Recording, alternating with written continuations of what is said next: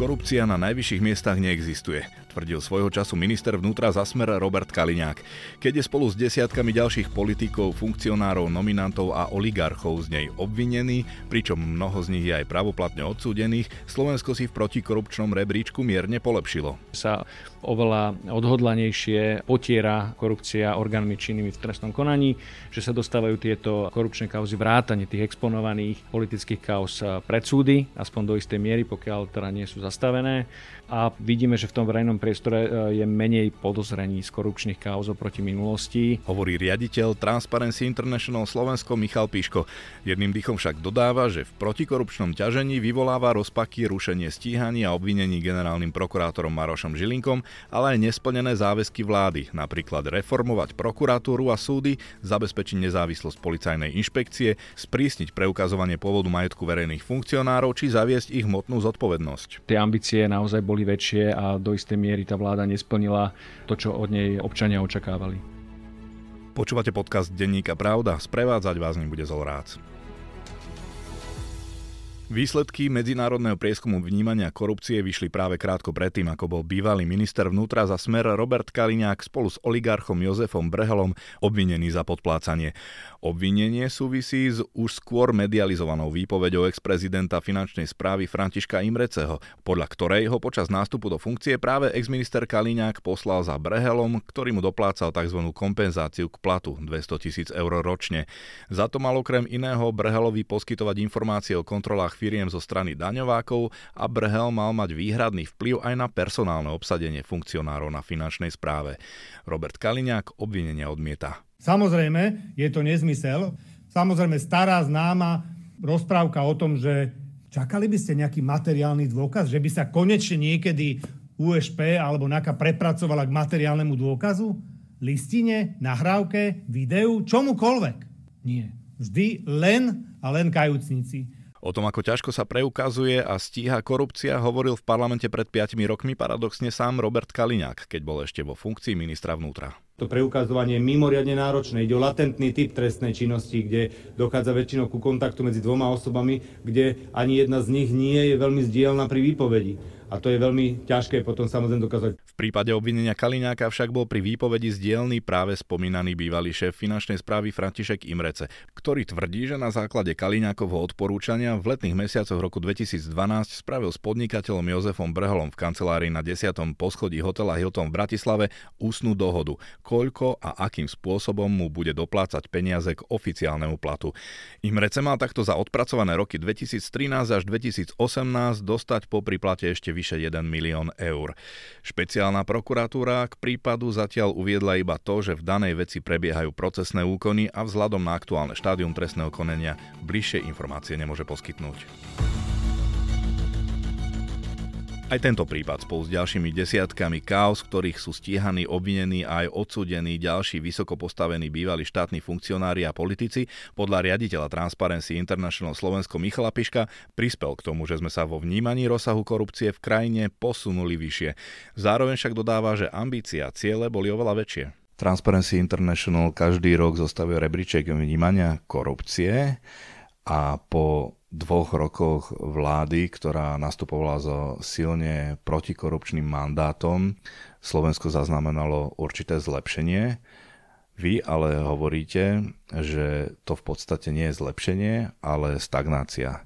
Prečo? To už sa teda pýtam riaditeľa Transparency International Slovensko Michala Piška. Dobrý deň, ďakujem za pozvanie. Tak v prvom rade možno poviem, že ide o rebríček e, vnímania korupcie, ktoré zostavuje Centrála Transparency International, nie slovenská pobočka, je to globálny rebríček, e, v ktorom sú výsledky všetkých 180 krajín sveta. Zostavuje sa teda každý rok, ale nezostavuje ho priamo Transparency, ale vypočítava ho na základe iných indexov, 13 rôznych indexov nezávislých inštitúcií, ktoré nejakým spôsobom mapujú vnímanie korupcie rôznych manažérov, podnikateľov, investorov, expertov k tomu, ako sa vyvíja korupcia a právny štát v jednotlivých krajinách. Slovensko v tom aktuálnom hodnotení za ten uplynulý rok skončilo na 49. mieste čo je zlepšenie aj oproti tomu výsledku z pred roka, kedy sme boli 56, takže je to posun o nejakých 7 miest, ale v skutočnosti je ten posun pomerne mierny, pretože skóre sa zlepšilo iba z 52 na 53 bodov. To skóre sa meria od 0 do 100, 0 znamená, že krajina je úplne skorumpovaná, 100, že je úplne čistá. My sme teda aktuálne na tých 53 bodoch a ten náš posun v poradí je spôsobený aj tým, že krajiny okolo nás stagnovali alebo sa dokonca zhoršovali. Čiže my sme mali priestor sa trošku viac dopredu posunúť.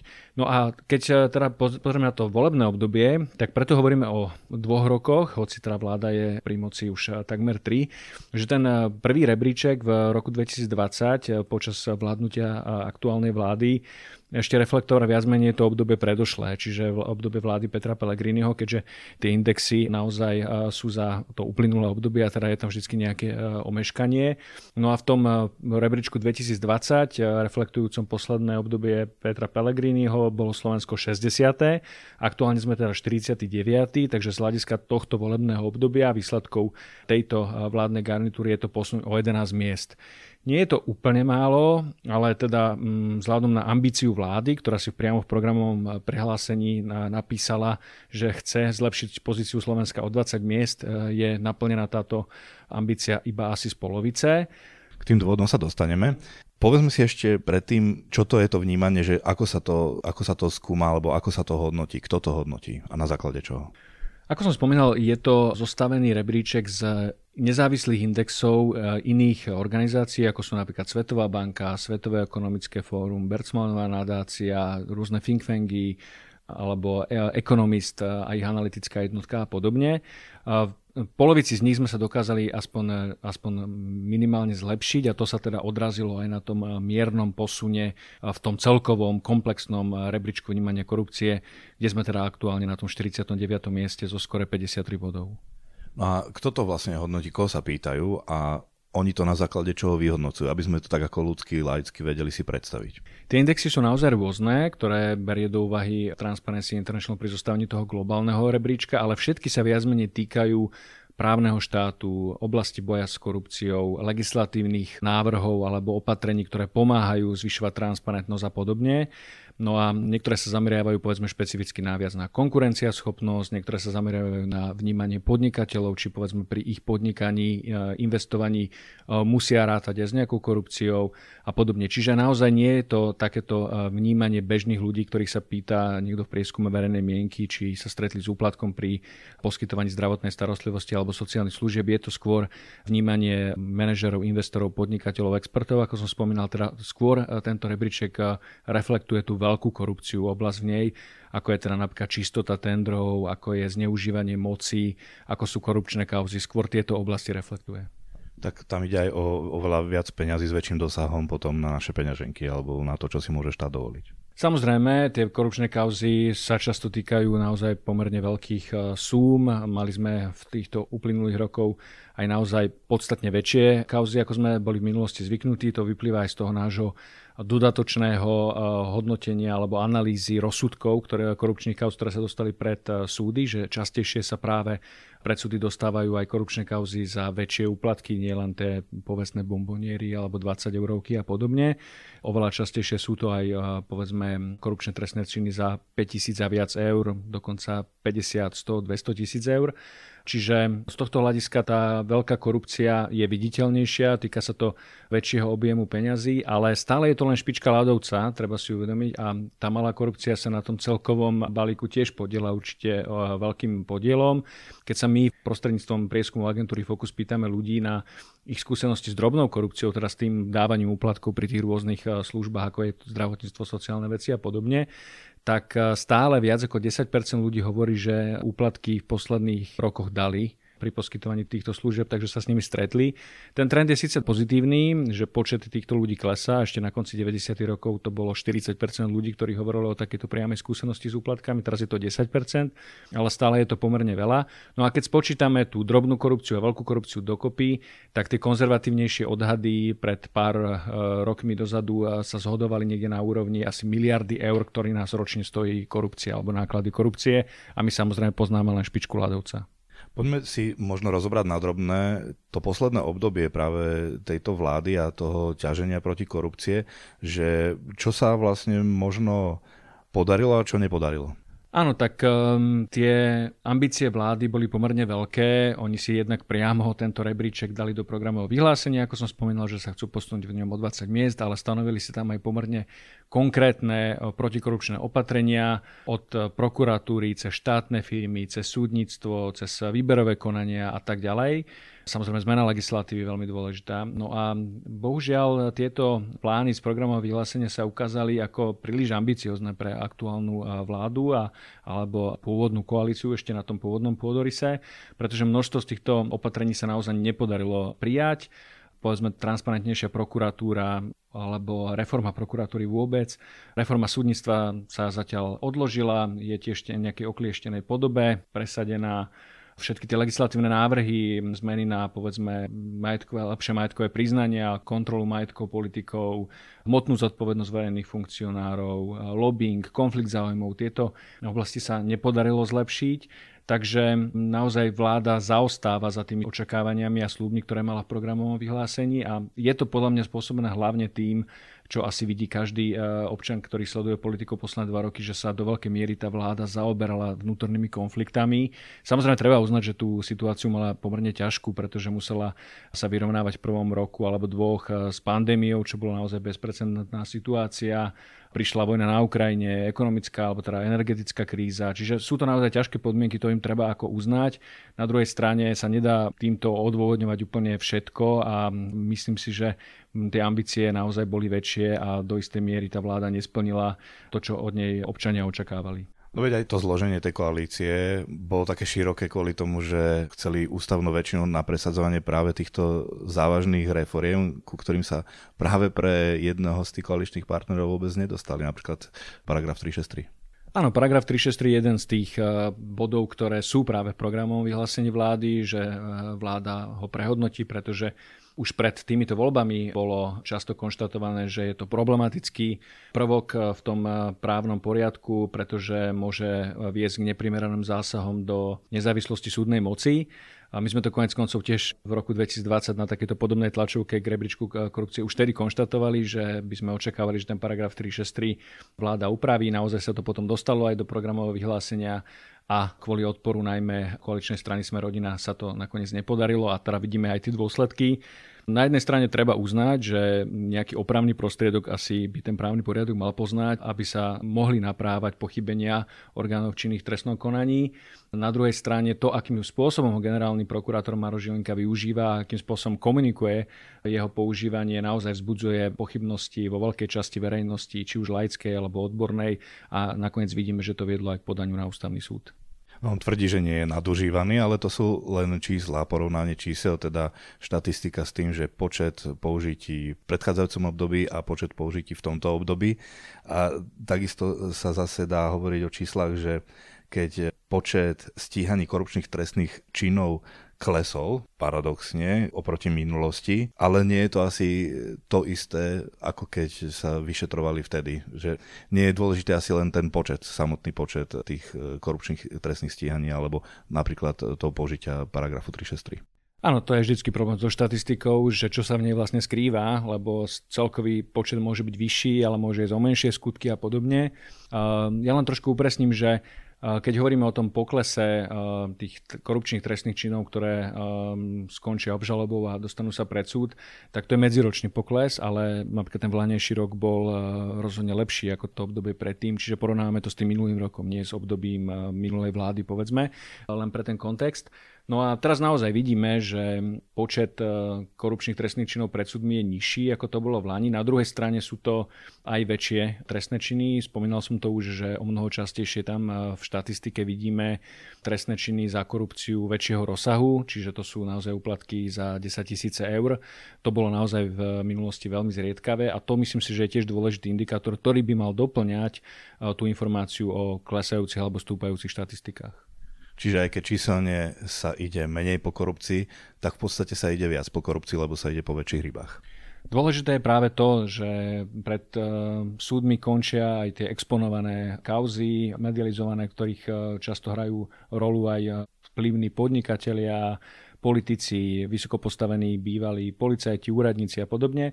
A to vidíme, že sa naozaj deje. Práve ten paragraf 363 sa často týka týchto exponovaných kauz a to možno trošku aj vyvoláva také pochybnosti alebo rozpaky v tom e, celom protikorupčnom ťažení v týchto posledných obdobiach, pretože síce policia, prokuratúra mnoho z týchto prípadov naozaj vyšetrila, zniesla obvinenie, došlo to až k obžalube, ale potom prišlo k zásahu e, cez 363 a Polícia a prokuratúra sa museli vysporiadavať práve s výhradami generálneho prokuratúra v takých kauzach, ako boli kauzy niektorých podnikateľov ako Peter Brhel alebo Jaroslav Haščák alebo Zoroslav Kolár, ako boli vplyvní politici Robert Fico, Robert Kaliňák, Peter Kažimír, ako boli nominanti tejto vlády, Vladimír Pčolínsky, že to sú naozaj veľké kauzy, exponované kauzy, vplyvní ľudia. A cez ten paragraf 363 vidíme, že vyvolávajú tieto kauzy naozaj spory a generálna prokurátora nie vždy ich dokáže hodnoverne verejnosti vysvetliť. Keď hovoríme o 363, kritizovaný je Maro Žilinka, osoba Maroša Žilinku. Dá sa ale povedať, že prečo konkrétne je problém s tou 363? Tak samotný Maroš Žilinka hovoril počas e, verejného vypočutia, keď sa uchádzalo pozíciu generálneho prokurátora, že 363 robí šarapatu táto diskusia bola ešte pred jeho zvolením. Viackrát tá 363 sa problematicky používala, pretože naozaj ona istým spôsobom nabúrava nejakú tú inštančnosť rozhodovania, keď generálny prokurátor má možnosť zastaviť nejaké obvinenie alebo teda stíhanie bez toho, aby sa tento prípad dostal pred súd. No a to vlastne spôsobuje to, čo tomuto inštitútu vyčíta aj prezidentka, prečo sa vlastne obratila na ústavný súd, že to spôsobuje neprimerané zásahy do nezávislosti súdnej moci a to je ten hlavný problém. Takže dá sa povedať, že pokiaľ sa po voľbách, posledných voľbách parlamentných rozviazali ruky policii, časti prokuratúry, tak e, zo strany tých politikov a, a tých nadriadených orgánov tam stále teda nevidíte ten ťah na bránku. Keď sa aj teda vrátim k tomu, čo všetko mala vláda v programovom vyhlásení, pretože často je mediálna prestrelka, že taký, taký politik hovorí, že, že zavrieme napríklad tú opozíciu, ktorá kradla a podobne. A to nie je úlohou vlády. Ale úlohou vlády bolo nastaviť to priaznivé prostredie a to teda nesplnila.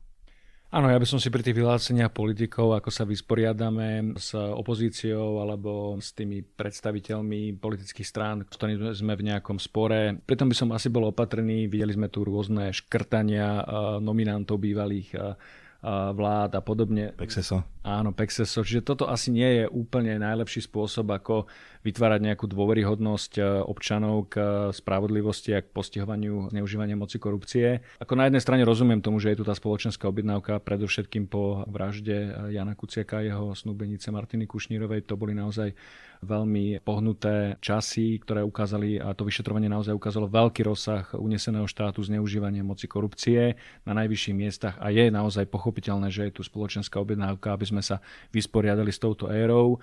Preto je veľmi dôležité, že policia a prokuratúra majú do veľkej miery rozviazané ruky, že sú sebavedomejší, že naozaj idú aj po týchto exponovaných kauzách, čo je určite rozdiel proti minulosti. Na druhej strane naozaj je na mieste, aby politici boli v tomto zdržanliví, aby vytvárali naozaj priestor pre nezávislé, nespochybňované vyšetrovanie prokuratúry policie. V tom samozrejme to platí samozrejme pre obidve strany, tak koalíciu ako opozíciu. Na jednej strane možno máme nejaké pexeso, na druhej strane máme nejaké tlačovky so štebáckými kabátmi a spochybňovaním vyšetrovania vyšetrovaní a prirovnávaním k politickým procesom z 50. rokov, čo je teda absolútny nonsens. Dá sa ale tejto vláde vyčítať, že nie je protikorupčná na tých konkrétnych nesplnených záväzkoch. Určite sa dá povedať, že ambície, ktoré si sama stanovila, tak e, nenaplnila. Do istej miery to bolo pre tie objektívne príčiny, ako sme spomínali, pandémia, vojna, do istej miery to bolo pre tie jej interné príčiny, spory, konflikty, ktoré ju paralizovali a ktoré oslabovali jej akcieschopnosť.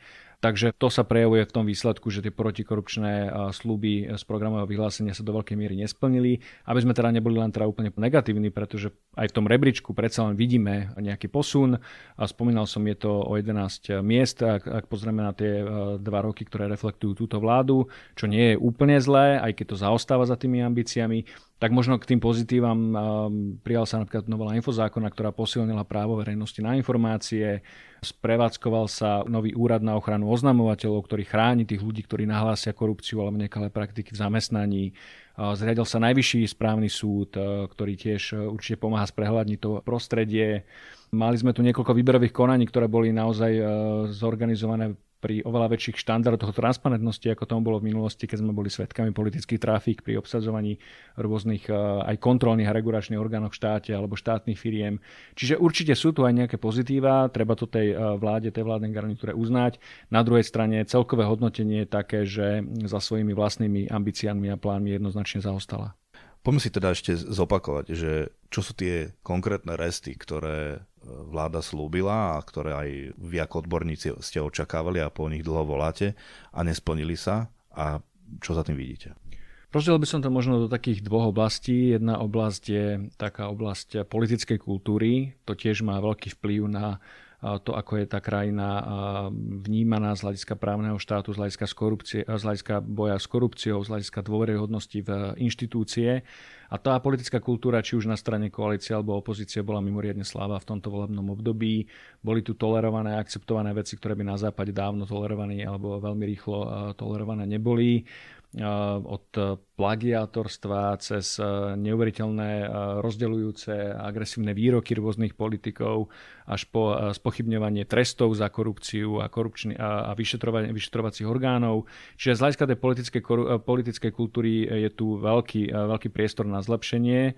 A z hľadiska tých jednotlivých samotných prvkov, tak tam by som videl problém v tej protikorupčnej legislatíve, ktorá do veľkej miery sa nepohlá, hoci boli všelijaké pracovné skupiny a, bola nejaká snaha tieto aktivity rozbehnúť, ale často sa to buď nepodarilo vôbec, ako to bolo v prípade tých spomínaných legislatívnych zmien týkajúcich sa majetkových priznaní, konfliktu záujmov, lobbingu, hmotnej zodpovednosti verejných funkcií a podobne, alebo sa to pohlo len čiastočne, napríklad voľba riaditeľa RTVS, kde vláda chcela odpolitizovať tento proces, nakoniec sa to podarilo tak čiastočne jednorazovo vytvorením nejakej expertnej komisie, ktorá teda bola fajn a aj ten proces zbehol oproti minulosti určite lepšie, ale nie je to systémové riešenie. Takýchto prípadov bolo veľmi veľa. No a potom ďalší prípad, ktorý sa dá zmieniť, je práve napríklad tá spomenaná 363, ktorú tiež mali v programovom vyhlásení vlády a ku ktorej zmene nedošlo. Odloženie súdnej reformy. Odloženie súdnej reformy, ďalší prípad. Nakoniec sa zdá, že, k, že v nejakej podobe k nej dôjde, ale teda tiež s niekoľkými odkladmi, s niekoľkými zmenami a vykostením toho pôvodného návrhu. Čiže často to boli aj také mačkopsy, alebo ako to nazvať, riešenia čiastočné, ktoré asi situáciu zlepšia, ale nie sú systematické a komplexné. Nový minister spravodlivosti napríklad prišiel s témou znižovania trestov za majetkové trestné činy. Upresním to, nebol to on, ale bol to dokonca opozičný poslanec Tomáš Taraba, ale ten minister spravodlivosti, to zdá sa veľmi e, Polaky prijal tento názor. Čiže čo hovoríte na to iniciatívu znižovať trestné činy za majetkovú korupciu? Ako na jednej strane treba uznať, že tieto debaty a požiadavka na nejaké prehodnotenie trestov a trestných kódexov sa objavuje už dlhšie. Nie je to nejaká impulzívna vec, ktorá sa teraz objavila názorom nejakého jedného človeka. Možno trochu nešťastne bola tá debata v tom poslednom období iniciovaná, keď sa hovorilo dokonca o znižovaní trestov za korupciu, čo sa nám teda nezdá vôbec nejako podložené nejakými analýzami alebo reálnymi argumentami, pretože na Slovensku nie je problém, že by tu za korupciu sedeli na dlho mnohí ľudia, ktorí by tak dlho sedieť nemali. Skôr bol problém v tom, že sme tú korupciu nepostihovali a keď tak, tak len drobnú korupciu, čiže úplne iného typu problému ako to, že by sme mali veľké tresty za korupciu. No tak toto bol problém z nášho pohľadu, že tá iniciatíva bola e, často tak skôr emotívne iniciovaná ako podložená nejakými argumentami, ale samotná debata o nejakej reflexii tých trestných kodexov je podľa mňa úplne v poriadku a je v poriadku, keď sa minister spravodlivosti snaží o čo najširšiu diskusiu a nejaké zozbieranie názorov odborníkov. Pokiaľ viem, tak pri tej korupcii ten návrh skončil tak, že sa tie sázby meniť nebudú, ale uvidíme teda ešte, čo sa stane nakoniec v parlamente. No ale pretrváva ten problém, že aj za, neviem, flašu a, a bombonieru a možno klobásy ide človek na do väzenia, na tvrdo, ako ten, kto napríklad uplácal alebo si vypýtal uplatok v hodnote desiatok až 100 tisíc. Áno, um, tak nedá sa to povedať samozrejme takto všeobecne, že by nižší e, úplatok znamenal vyšší trest, ale sú také prípady samozrejme, pretože tam sa uh, väčšinou zohľadňuje celý komplex ďalších okolností, uh, či to bolo povedzme opakované, či tam bol zapojený do toho verejný funkcionár, či tam bola nejaká organizovaná zločinecká skupina a tak ďalej, čiže či sa ten človek priznal a spolupracoval, prípadne odhalil nejaké ďalšie okolnosti. Čiže je tam celý eh, rád ďalších eh, okolností, ktoré sa zvažujú, ale napriek tomu tá naša analýza rozsudkov, korupčných trestných činov, ktoré sa dostali pred súdy a ktoré súdy rozhodli, ukazuje, že naozaj máme eh, často aj také príklady, ktoré intuitívne pôsobia naozaj zarážujúco, ak, ak pri úplatkoch, ktoré sú často hm, nejakého hmotného charakteru, ako sú nejaké, nejaké ovocie, zelenina, bomboniery a podobne. Dokáže človek skončiť aj odsúdením do väzenia, kým úplatky v, vo výške desiatok tisíc eur končia podmienečným odsúdením. Takže je to určite na reflexiu. Trošku to komplikuje aj to, že pri veľkej časti rozsudkov nevidíme úplné odôvodnenie, pretože tam dochádza povedzme k nejakej dohode o vine a treste alebo ďalším okolnostiam, ktoré vlastne umožňujú neodôvodňovať rozsudky a my presne potom nevieme, o akú veľkú korupciu a o aké okolnosti sa jednalo. Čiže aj z tohto hľadiska si myslíme, že by bolo dobré iniciovať tú diskusiu, aby sme o tých korupčných rozsudkoch a korupčných trestných činoch a súvisiacich trestoch vedeli trošku viac a diskutovali trošku viac. Keď sme na začiatku hovorili o tom, že sme síce si polepšili, ale v zásade stagnujeme, kde sa teda nachádzame v tom európskom priestore? Tak e, to 49. miesto je prvýkrát, keď sme sa dostali do prvej 50 aj keď teda veľmi tesne a naozaj, ako som spomínal, iba s miernym zlepšením skóre a je to teda spôsobené aj tou stagnáciou krajín okolo nás. Napriek tomu sme prvýkrát dokázali predbehnúť až 7 krajín Európskej únie, čiže stále sme na chvoste, ale je za nami ešte ďalších 7 krajín, ako je Maďarsko, ktoré je úplne najhoršie, Bulharsko, Rumunsko, Chorvátsko, Grécko a po, prvýkrát sa nám podarilo e, v tomto rebríčku predstihnúť Maltu a Cyprus. Samozrejme, tie ostatné krajiny Európskej únie sú pred nami a my za Európskou úniou eh, a jej priemerom zaostávame výrazne. V Európskej únii je to priemerné skore 64 bodov, u nás je to tých 53, takže stále je tam naozaj veľký, eh, veľká medzera, veľká diera a zaostávame aj za našimi susedmi, nielen z Rakúska, kde to je asi očakávané, ale aj z Česka a Polska, ktorí sú eh, výraznejšie pred nami. Jediní, kto je za nami, sú teda, ako som spomínal, Maďari, ktorí sú v Európskej únii úplne poslední. No a z toho svetového pohľadu tak e, Európska únia má dokonca v prvej trojke dve krajiny. Dánsko je úplne najčistejšou krajinou podľa tohto rebríčka s 90 bodmi zo 100. Druhé zdieľané miesto e, zaberá Fínsko spolu s Novým Zelandom s 87 bodmi. Z Európskej únie najhoršie Maďarsko, celkovo v Európe najhoršie Rusko, 137 čiže pomerne veľmi zlý výsledok e, pre Rusko a z hľadiska globálneho celého sveta sú na tu najhoršie krajiny zmiezané konfliktami, ako je e, Južný Sudán alebo Somálsko. Prečo sme sa teda posunuli v tom rebríčku? Čo sú tie dôvody, pre ktoré sme sa posunuli? To, čo za tým sa skrýva, za tým zlepšením v tých jednotlivých indexoch aj tom celkovom, je to, o čom sme tu vlastne diskutovali, že sa oveľa odhodlanejšie potiera korupcia orgánmi činnými v trestnom konaní, že sa dostávajú tieto korupčné kauzy vrátane tých exponovaných politických kauz pred súdy, aspoň do istej miery, pokiaľ teda nie sú zastavené. A potom aj to, že niektoré tie predsa len protikorupčné kroky sa prijali, zlepšili, aj keď sme hovorili o tom, že s veľkými výhradami alebo, alebo že je tam stále veľký priestor na zlepšenie. No a možno taká posledná vec, ktorá asi sa dá spomenúť, je, že vidíme, že v tom verejnom priestore e, je menej podozrení z korupčných kauz proti minulosti, takže asi aj to malo vplyv na vnímanie korupčného prostredia tými rôznymi manažermi, podnikateľmi, investormi, expertmi, ktorí sú práve súčasťou tých jednotlivých indexov. Áno, že keď sa pred rokom 2020 takmer každý druhý deň človek z médií dozvedel o nejakej novej kauze, dnes sa to nedie. Teraz sa vo veľa väčšej miere bavíme o tých korupčných kauzách súvisiacich práve alebo viažúcich sa práve k tým minulým volebným obdobiam. To samozrejme neznamená, že neboli e, nejaké podozrenia ani teraz a že neboli dokonca niektorí nominanti obvinení alebo, alebo vyšetrovaní pre korupciu. Boli aj také prípady, ale zatiaľ sa teda zdá, že tá miera e, je podstatne nižšia, ako tomu bolo pri skutkoch viažúcim sa k tým eh, predošlým volebným obdobiam. Rozprávali sme sa, čo vláda nespravila v tom protikorupčnom ťažení, ale Ale môžeme sa baviť aj, že čo chce urobiť, pretože prichádzajú návrhy na to, aby si poslanci znížili, zmrazili platy, aby im zvýšok platu doplacala politická strana zo štátneho príspevku. Aký máte na to vy názor ako odborník z pohľadu transparentnosti?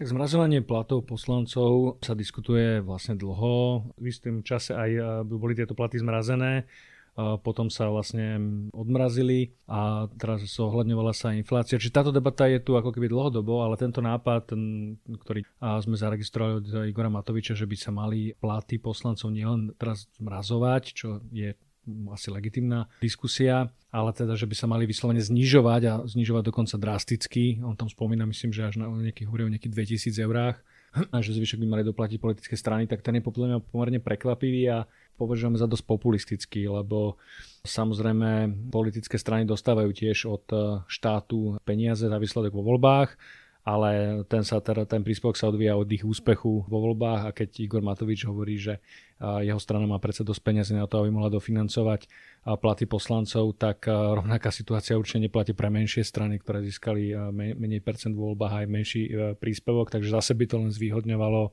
veľké strany, čo určite nepodporuje nejakú férovú súťaž. Takže považujem to skôr za taký populistický nápad. Ako v zmysle populistický? Čom ešte môže byť škodlivý? Jednak e, populisticky preto, lebo e, čas verejnosti vždy počúva na to, že politici, úradníci, štátni manažeri, že to sú nejakí papaláši, ktorí majú veľké peniaze a prečo by nemali mať aj oni menej, keď e, bežní ľudia zarábajú menej, ale treba si uvedomiť, že to sú ľudia, ktorí rozhodujú o veľmi dôležitých kompetenciách, príjmajú v prípade poslancov zákony, legislatívu, v prípade štátnych manažerov často rozhodujú o veciach, ktoré sa týkajú každodenných služieb pre občanov a podobne. No a asi tam nechceme ľudí, ktorí sú buď nekompetentní, alebo korumpovateľní tým, že by niekto im tie mzdy doplácal, ako sme boli toho svetkami v niektorých korupčných kauzách, keď oligarchovia doplácali peniaze nominantom v štátnych inštitúciách. Takže toto je to riziko, no, že je to populistické a vytvára to nejaký priestor na korupčné správanie. Ťažšie by sa aj kontrolovalo to, že kto skutočne dopláca koľko tým poslancom, keby sa otvorila tá tzv. pandorína skrinka toho, že dajme im menej peňazí, ale zvyšok niekto doplatí? Tak my nepoznáme, ako si Igor Matovič predstavuje presne tento návrh, čiže ťažko sa k nemu vyjadrovať. Je to naozaj zase taký výstrel od boku, bez nejakej eh, širšej diskusie. My sme to financovanie politických strán, ako je dneska nastavené, opakovane kritizovali. Nezdá sa nám, že by bolo nastavené úplne najšťastnejšie a úplne e, najférovejšie. A tento nápad by len e, opäť e, potvrdzoval alebo rozširoval to neférové nastavenie, ktoré zvýhodňuje veľké politické strany alebo politické strany, ktoré boli úspešnejšie vo voľbách. Možno preto sa o tom bavíme, že v tomto parlamente nie je vylúčené, že by to prešlo. Uvidíme, uvidíme, či to prejde. Poslanci asi nie všetci budú úplne nadšene rozhodovať o tom, že by si mali znižovať e, vlastné platy. Navyše naozaj je to nesystémové riešenie bez nejakého vysvetlenia, ako by to presne malo fungovať, e, ktoré navyše zvýhodňuje veľké politické strany. Takže ja by som povedal skôr, alebo môj odhľad bol skôr, že to v parlamente neprejde, ale to uvidíme. Toľko riaditeľ Transparency International Slovensko Michal Píško, ďakujem za rozhovor. Ďakujem veľmi pekne za pozvanie, pekný deň všetkým.